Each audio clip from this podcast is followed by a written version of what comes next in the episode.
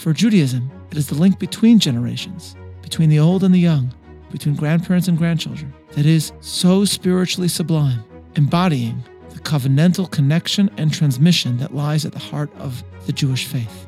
And that, Rabbi Akiva is hinting, is why Jews would outlast the Romans. Welcome to Bible 365, episode 194 Zechariah, Akiva, and Us. I'm Meir Soloveichik.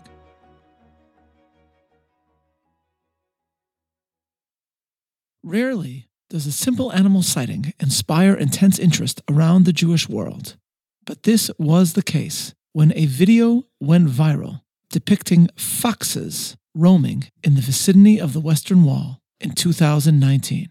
Thus, the Jerusalem Post reported, quote, As the Jewish world is counting the days to the ninth of Av, Tisha B'Av, the date on which Jews mourn the destruction of the two temples in Jerusalem following its destruction by the Romans, foxes have been spotted walking near the Western Wall, a press release reported on Thursday.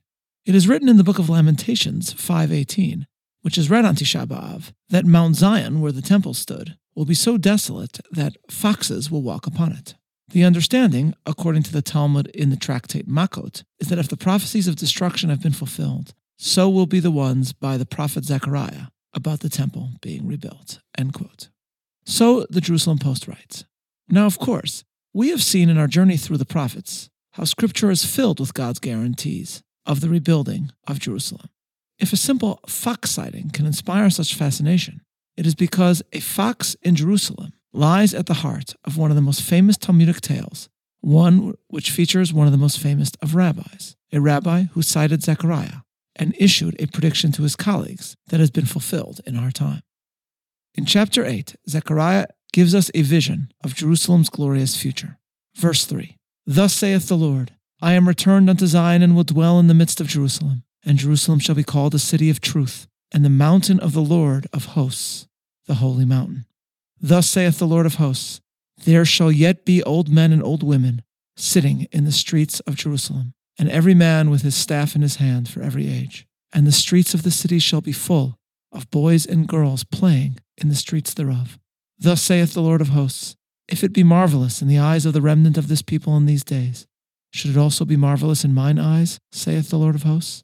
Thus saith the Lord of hosts, Behold, I will save my people from the east country and from the west country, and I will bring them, and they shall dwell in the midst of Jerusalem, and they shall be my people, and I will be their God, in truth and in righteousness.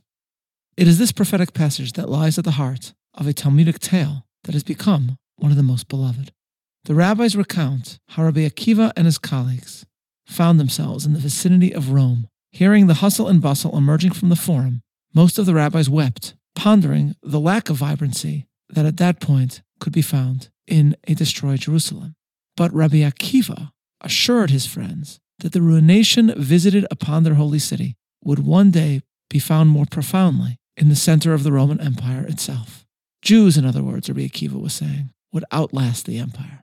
The Talmud then goes on to describe the very same rabbis strolling along the ruins of Jerusalem and finding a fox exploring the desolate Temple Mount in the site of the Holy of Holies. As his comrades cried, seeing this as bitter evidence of the destruction, that an animal snuffled and dug where the Ark of the Covenant had once proudly rested, Rabbi Akiva laughed and presented to his colleagues a complex exegetical argument that two prophecies are linked. There is first a biblical prediction of the destruction, that as a result of sin, Zion would be destroyed and plowed under, made into a ruin. And then Rabbi Akiva continued, there is another prophecy, Zechariah's proclamation.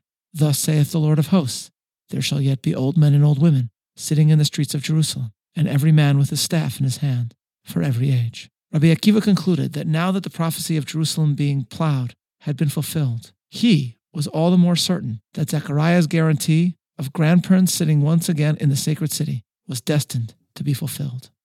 The Talmudic story concludes with the rabbis exclaiming, Akiva nichamtano, Akiva nichamtano, Akiva, you have consoled us. Thus a story inspired by a fox, a story remembered with reverence and interpreted by Jews to this day. Rabbi Joseph Soloveitchik once illuminated Rabbi Akiva's comments in a manner that has always meant a great deal to me. In Yiddish, Rabbi Soloveitchik said something like this. Verwasser de Schuol bedafke sich eingeakshet rein in Kedesh HaKadoshim. Why, Rabbi Soloveitchik asked, did this fox choose, of all possible places, the Holy of Holies on the Temple Mount in which to meander? Er hat nicht bessere Plätze zu spazieren und zu wandern? Did the fox, Rabbi Soloveitchik said, not have any other places in which to go meandering, in which to wander? Rather, Rabbi Soloveitchik said, Rabbi Akiva concluded that the fox was drawn to that precise site because the shul had gewest instinctive, as die Mokim is heilig, that even the fox felt viscerally that that site, the Temple Mount, was holy.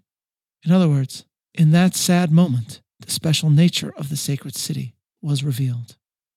Rabbi Soloveitchik's point seems to be, and his brother, my grandfather, Rabbi Aaron Soloveitchik, interpreted the tale in a similar manner, that Rabbi Akiva saw the experience as a metaphor for the story of Jerusalem and the Jewish people, so that the awful assault on the sacred city could be seen as the very vindication of Jewish chosenness. Understood this way, the Talmud is expressing something that we have quoted from Yossi Klein Halevi about how, once in a while living in Jerusalem, he realizes the singular nature of the location where he lives. Quote, I recall too my father's wonder at the wall, whose fragile and improbable endurance he saw as a metaphor for the Jewish people. Like him, Halevi writes, I ask myself what it is about this strange little people that continually finds itself at the center of international attention, repeatedly on the front lines against totalitarian forces of evil, Nazism, Soviet communism, now jihadism, all of which marked the Jews as the primary obstacle to achieving world domination. At those moments, he writes, I feel gratitude for having found my place in this story. End quote. But we can go further. There is much in Zechariah that describes the rebuilding and redemption of Jerusalem. And of all the prophet's verses, Rabbi Akiva sought to assure his colleagues of his confidence in Jerusalem's restoration by referencing this one passage.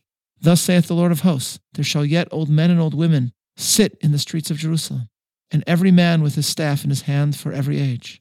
And the streets of the city shall be full of boys and girls playing in the streets thereof. Many translations, like the King James, render the verse, There shall yet old men and old women dwell in the streets of Jerusalem, but I prefer the more literal, There shall yet old men and old women sit in the streets of Jerusalem. It is this prophecy that Rabbi Akiva cites when he could have chosen so many from this very biblical book. Consider, in the chapter before this one, Zechariah guarantees that all Jewish fast days for Jerusalem, including the ninth of Av, will ultimately be turned into days of celebration and rejoicing. In the chapter after ours, the prophet describes the arrival of the Messiah into Jerusalem, ensuring that the city is no longer threatened by any of its enemies. But Rabbi Akiva does not cite these prophecies. Rather, it is this passage about the joining of the elderly and the young, or if you will, grandparents and grandchildren together in Jerusalem that Rabbi Akiva references.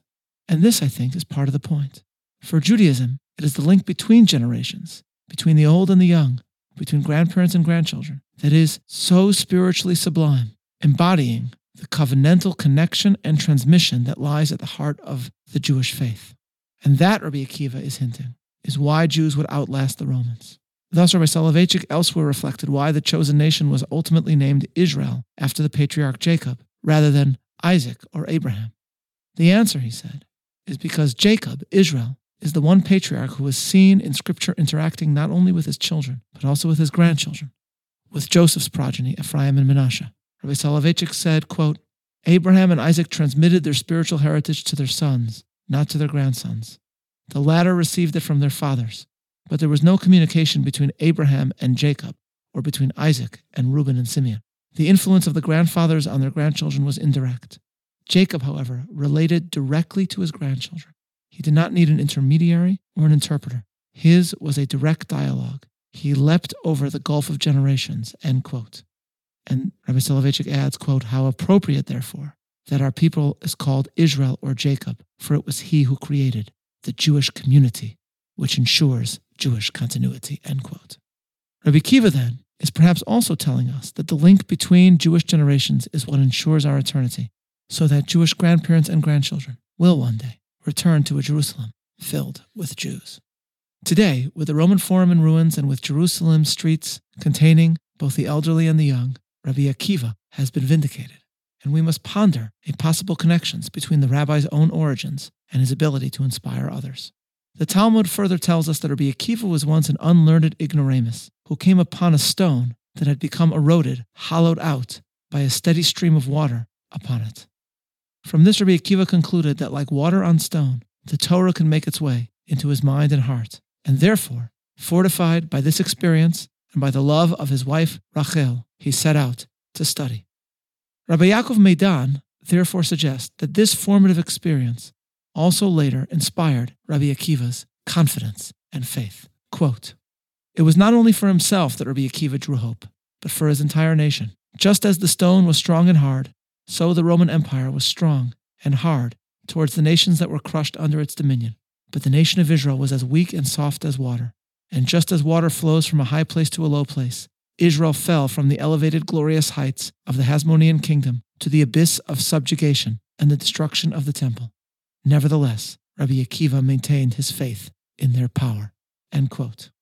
In other words, Rabbi Meidan is suggesting that Rabbi Akiva applied the optimism of his own experience to the future of the Jewish people. Water to water, stone to stone. And here is what I find fascinating. We are all familiar with the Arch of Titus, perhaps the world's most famous symbol of Jewish defeat. Several years ago, the papers reported that the remains of another Arch of Titus celebrating the destruction of Jerusalem had been uncovered in Rome. It was found not near the Forum, but rather at the Circus Maximus, what was once the most public place in the empire. This arch had been lost for centuries, and suddenly, thanks to archaeologists, Haaretz could report that, quote, second monumental arch of Titus celebrating victory over Jews found in Rome, end quote. Why was it lost? What had happened to that arch that had once been seen by multitudes of Romans? The article informs us that, quote, Yet time has not been kind to this symbol of Roman supremacy.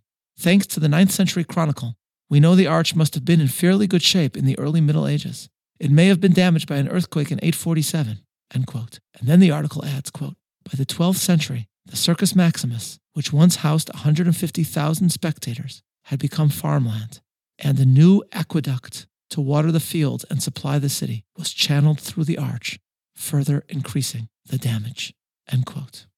Thus, the moment that may have inspired Akiva's own turnaround, the water that overcame stone, the moment that may well have helped him to predict Rome's defeat, that event has over the years been literally fulfilled in Rome. Water has worn away stone. Water has worn away the arch of Titus. The Roman Empire is gone. In the Old City today, there exists a spatial juxtaposition that I think goes largely unnoticed, and a link to an online photo of it has been sent to you all. There is a small nondescript playground in the Jewish quarter in Jerusalem, and it sits next to a First Temple structure known as the Broad Wall, part of the defenses of Jerusalem created by King Hezekiah prior to the Assyrian attack. It was on Jerusalem's wall, as we saw in the book of Kings, that an Assyrian named Rabshakeh stood and told Jerusalem to surrender, describing the many nations that had been destroyed by Assyrian might. Today, like the glory of Rome, the Assyrian Empire is in ruins, but children play next to that wall in Jerusalem's old city, no doubt often with their grandparents watching them nearby. These young Jews, as they go down a slide or laugh from a swing, have no idea that merely by playing in the streets of Jerusalem, they are fulfilling the prophecy of Zechariah. But all those who see them, who have read the Bible and the Talmud, cannot help but feel how miraculous it is that the Jewish people still lives, and how, in a real sense, Rabbi Akiva lives as well. This is Meir Soloveichik, looking forward to learning together tomorrow. Signing off.